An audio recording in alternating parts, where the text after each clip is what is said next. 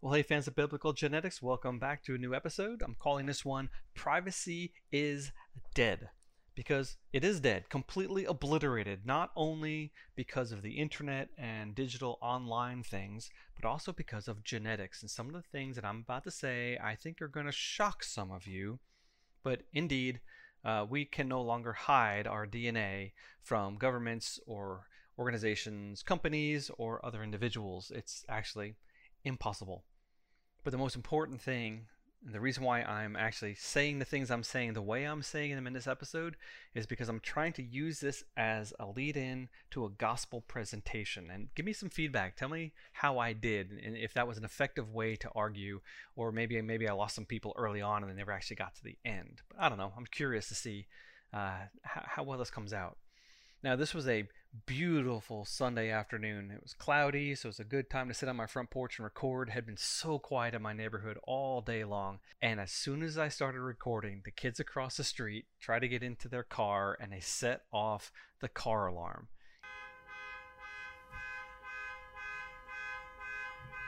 You know, four or five year old kids running around screaming because the car alarm's going off. It took mom a little while to get out. And then the neighbor next door started running a power saw in the garage with the garage door open. And then the neighbor across the street, they tied their dog up to the tree like they always do, and that dog started barking at the other neighbor dog.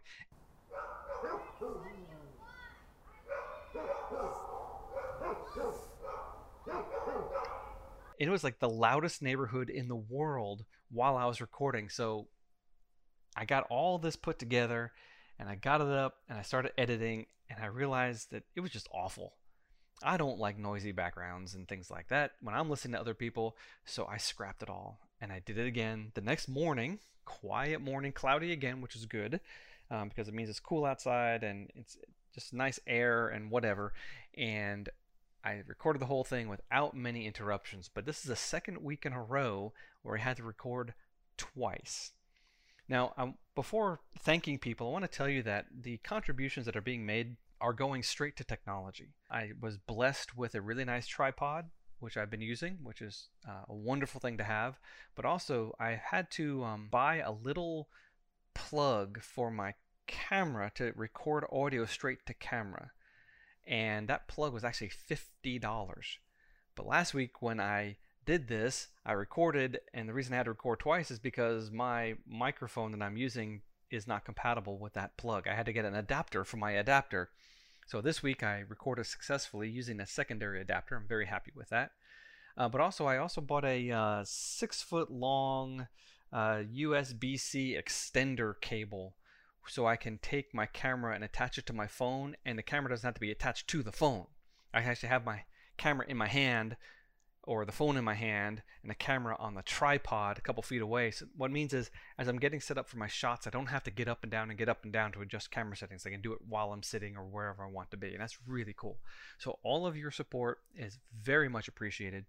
Um, also, I'm recording this this uh, lead-in not with my lapel mic, but with a headset that costs about fifty dollars. A Sensen Briner something or other. I, I don't remember the stats necessarily, but we did some research with my my friend Joe, uh, with whom I do the the Equinox podcast every week, and I was talking to him. He does a lot of podcasting and audio stuff, and so he told me after doing some research the best audio quality headset that I could get, and that's what I'm recording on here. And so all your your funds are actually helping the technology of this show increase. And not only that, but we're paying for uh, hosting fees and et cetera, et cetera, et cetera. There's, there's money that has to be dumped into a production like this. And so far, so far, you've been so good to me. You've covered my costs, and I am very, very thankful. And just this morning, I got a uh, some anonymous person bought me five cups of coffee. Thank you, anonymous person. You're the best, whoever you were. You're fueling me right now and helping me uh, be encouraged and excited that people do like what we're doing here. So here we go. New episode. Privacy is dead.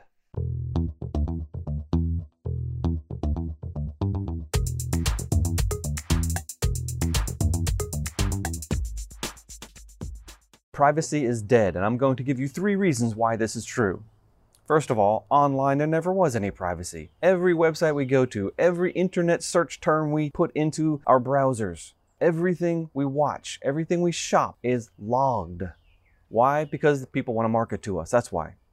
I mean, look at me. I'm a, a 51 year old white male who's a Christian. That puts me in a box. And once I'm in that box, people can sell me stuff. So, online, digitally, we leave a footprint everywhere we go and every time we do anything. Now, generally, it doesn't matter. I mean, who cares? There's billions of people online and there's billions of people doing internet searches. No one really cares what exactly we do. They just want to know what we do so they could sell us things. But privacy does come along because of mass action. There are so many billions of people doing so many billions of transactions every day online that we're just lost in the noise. Now, if you type in a search engine that the CIA doesn't want you searching for, or maybe you try to go on the dark web, oh yeah, go ahead and try that. You're going to find a CIA honeypot. Even the dark web is not secret. You leave tracks everywhere. Okay, putting that aside, there's a second area that has completely destroyed privacy, and that is DNA and genetics. Millions of people have had their DNA tested. Many of those are in publicly accessible databases. Even the ones that are private companies can be served with a warrant, and the government can come and search their database looking for things. There was a famous case of a man named Hans Jonathan that I mentioned several episodes ago. His father was a European, his mother was a slave in the Caribbean. Well, he was taken to Denmark and then he escaped to Iceland and apparently lived there because there are a bunch of Icelander people today who have African pieces of DNA. And when they fa- trace their family tree back, they all go back to the mid 1800s and identified this man who was half African, half European, lived in Iceland, settled down, became a shopkeeper, had some kids, and the kids of the kids of the kids are still around with us today and we could identify them. In fact, they recreated about half of his genome from the pieces left over in his descendants. So we can also identify ancestors now. This is crazy. But that's nothing compared to what's coming down the pike right now. We are on the verge of instantaneous environmental DNA sampling. There's a new machine, it's called a nanopore sequencer, which is amazing and cool. I mean, brilliant. What they do is they take a piece of DNA, and they pass it through a pore on a charged plate. And as the A's, C's, T's, and G's pass through the hole, it changes the charge on the plate. And you can tell which letter, therefore, the sequence of letters that are coming through that little pore. And you can put an unlimited number of pores on a chip. Therefore, you can sequence in parallel thousands, hundreds of thousands, potentially millions of DNA sequences at the same time in real time and fast. So, what would happen if you deployed one of these on a subway? Well, you could monitor flu viruses, or coronaviruses, or bacteria floating through the air, or people. Yeah, because you shed DNA. Your environment around you is full of your DNA. So, any person who comes within the airspace of that sequencer, especially if it's pulling air in and filtering and pulling DNA out, can technically and theoretically be identified. Now, we're not talking about full genome sequences with that kind of data, but you can certainly look for identifiable marks if you're looking for a person, even in a crowded place like New York City, or Los Angeles, or Moscow, or Beijing. Wow. Yeah, privacy is gone. But not only that, adoptions are no longer private. Cases of infidelity that resulted in the child are no longer private. Even kidnapping is no longer secret. There's a woman named Barbara Rae-Venter. She's actually one of my heroes. I would love to have her job. If I didn't like my job so much, I would want to do what she does. She's a, a genetic sleuth, solving cold cases and things like that. And the first big case that she cracked was the Bear Brook murders. She was asked to help a child who was um, kidnapped when she was a baby to find her parents, to find her family. And she did. But in so doing, they got to identify a perpetrator of a series of murders, and boom, she got famous for that. But then she was asked to work on something called the Golden State Killer case from California. Now, this uh, back in the 70s and 80s, there was a man who was raping and murdering his way across California. No one knows how many acts he perpetrated, but it was a lot, and there was a lot of crime scene evidence left behind. Well, now, enter the modern world. They took the DNA from that crime scene evidence and they worked it up and they made it look like an ancestry report and they submitted it to a free website called gedmatch.com. Now, it's recently been purchased by a company who's trying to, you know, make money off of it, but for a long time it was completely free, completely open, and anyone in the world could upload their DNA to that website. So you could go and get ancestry.com or 23andme.com or familytree.com to sequence your DNA, and then you could upload it for free to this publicly accessible website. And they did that with this murderer and rapist. They took his DNA, they put it on that computer, and sure enough, some of his relatives were in that database. Second cousins, third cousins, it doesn't matter because once you can identify a relative, you can start building a family tree. And if you build a family tree, you can sometimes say, oh, it's got to be that person right there. So they got a warrant and they followed the guy. And the first thing they did is they took a swipe from his door handle and they sequenced his DNA from the door handle of his car. And it was a match. And then they found a dirty tissue in his trash and they sequenced that. And that was a match too. And they arrested him. He has since confessed. I'm not going to mention his name because he's not worth mentioning his name, but it sure does look like this person was guilty of the crime.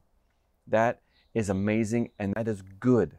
It is good that murderers and rapists can no longer hide because they leave DNA behind and now we can find them. But as far as privacy goes, that means that you as an individual can also be identified. Let's say you had a uh, identical twin your identical twin submits their DNA to Ancestry. That's your DNA and you've had no control over it. Or what, let's say that your brother or your sister or your mom or your dad or your cousin submits their DNA to 23andme.com. You have no say over it whatsoever, and your DNA is now online. Identifiable DNA. I mean, if your cousin submits DNA and your DNA turns up in a crime scene, they're going to say, oh, it's a cousin to this person right here. And there's no escaping it. Privacy is gone.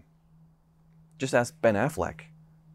Yeah. One of my favorite shows is Finding Your Roots with Henry Louis Gates. Really cool show. They take famous people, they do a DNA thing, they look at their ancestry, and they tell them where they came from and who their ancestors were. It's really cool. But Ben Affleck had some slaveholders in his family, and he asked the producers to not reveal that to the audience. And he got a whole lot of flack for that because ancestry is online, DNA is online, your habits of browsing are online. Even if you're trying to hide something from your spouse or your pastor, well, Amazon or Netflix or those other sites that we don't mention in public, uh, they know where you're going. You can't hide. There are no more family secrets. I mean, back in the day, if a young woman who was unmarried was found to be with child, typically they would just shelter her away for several months and then adopt the baby out after the baby came out. Happened a lot.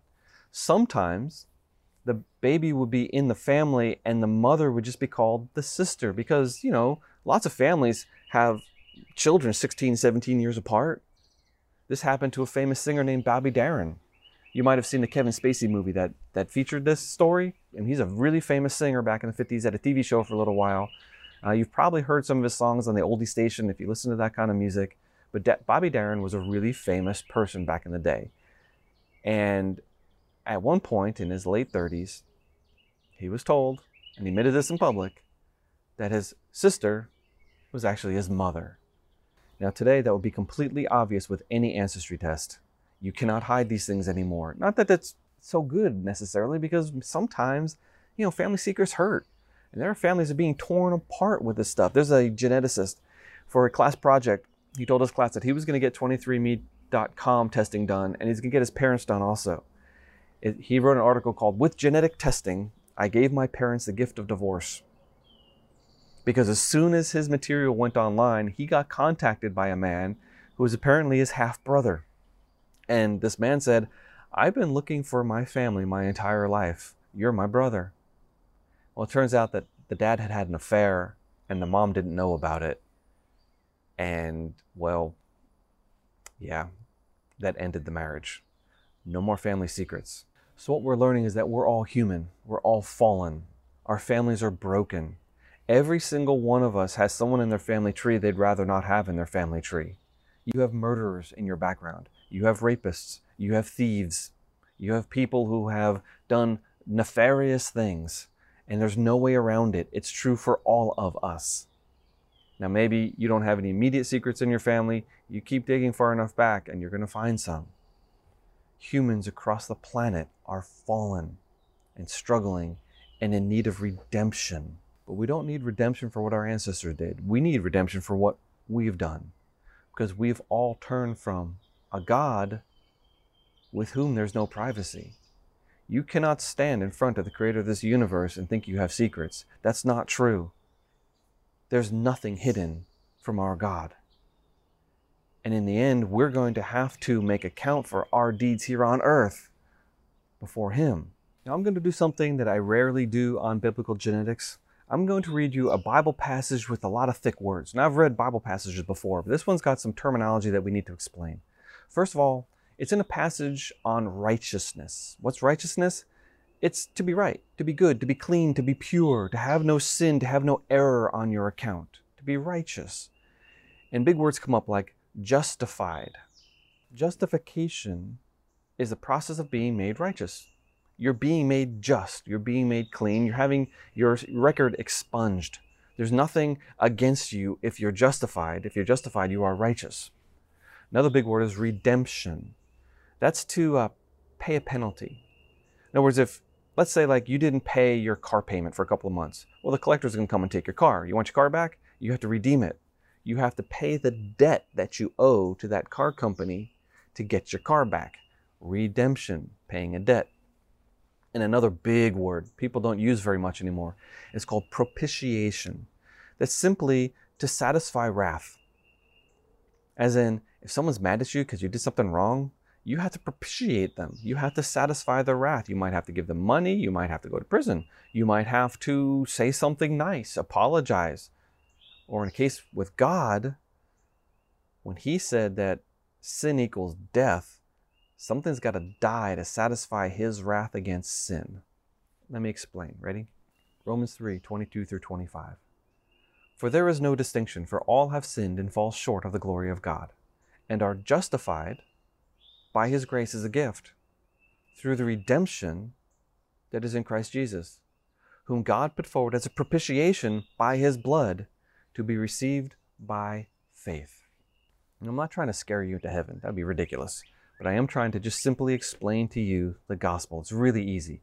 Jesus Christ, the Son of God, the sinless Son of God, came to this earth to live a life, specifically to die in our place because by dying for us, he propitiated God. He took away the wrath, he took away the sin, he made us righteous. We are justified through the blood of Christ. So there you have it. Privacy is dead. There's no hiding online. There's no hiding your DNA. There's no hiding your ancestry. There's no hiding the family secrets. The skeletons are all out of the closet and there's no hiding before our holy God. If you're not right with God, maybe it's time to get so. It's not hard. Read your Bible, find some Christians, find someone who can explain to you the way of salvation. Because in the end, when we stand before that holy God with whom there are no secrets, we want to hear the words, Well done, my good and faithful servant.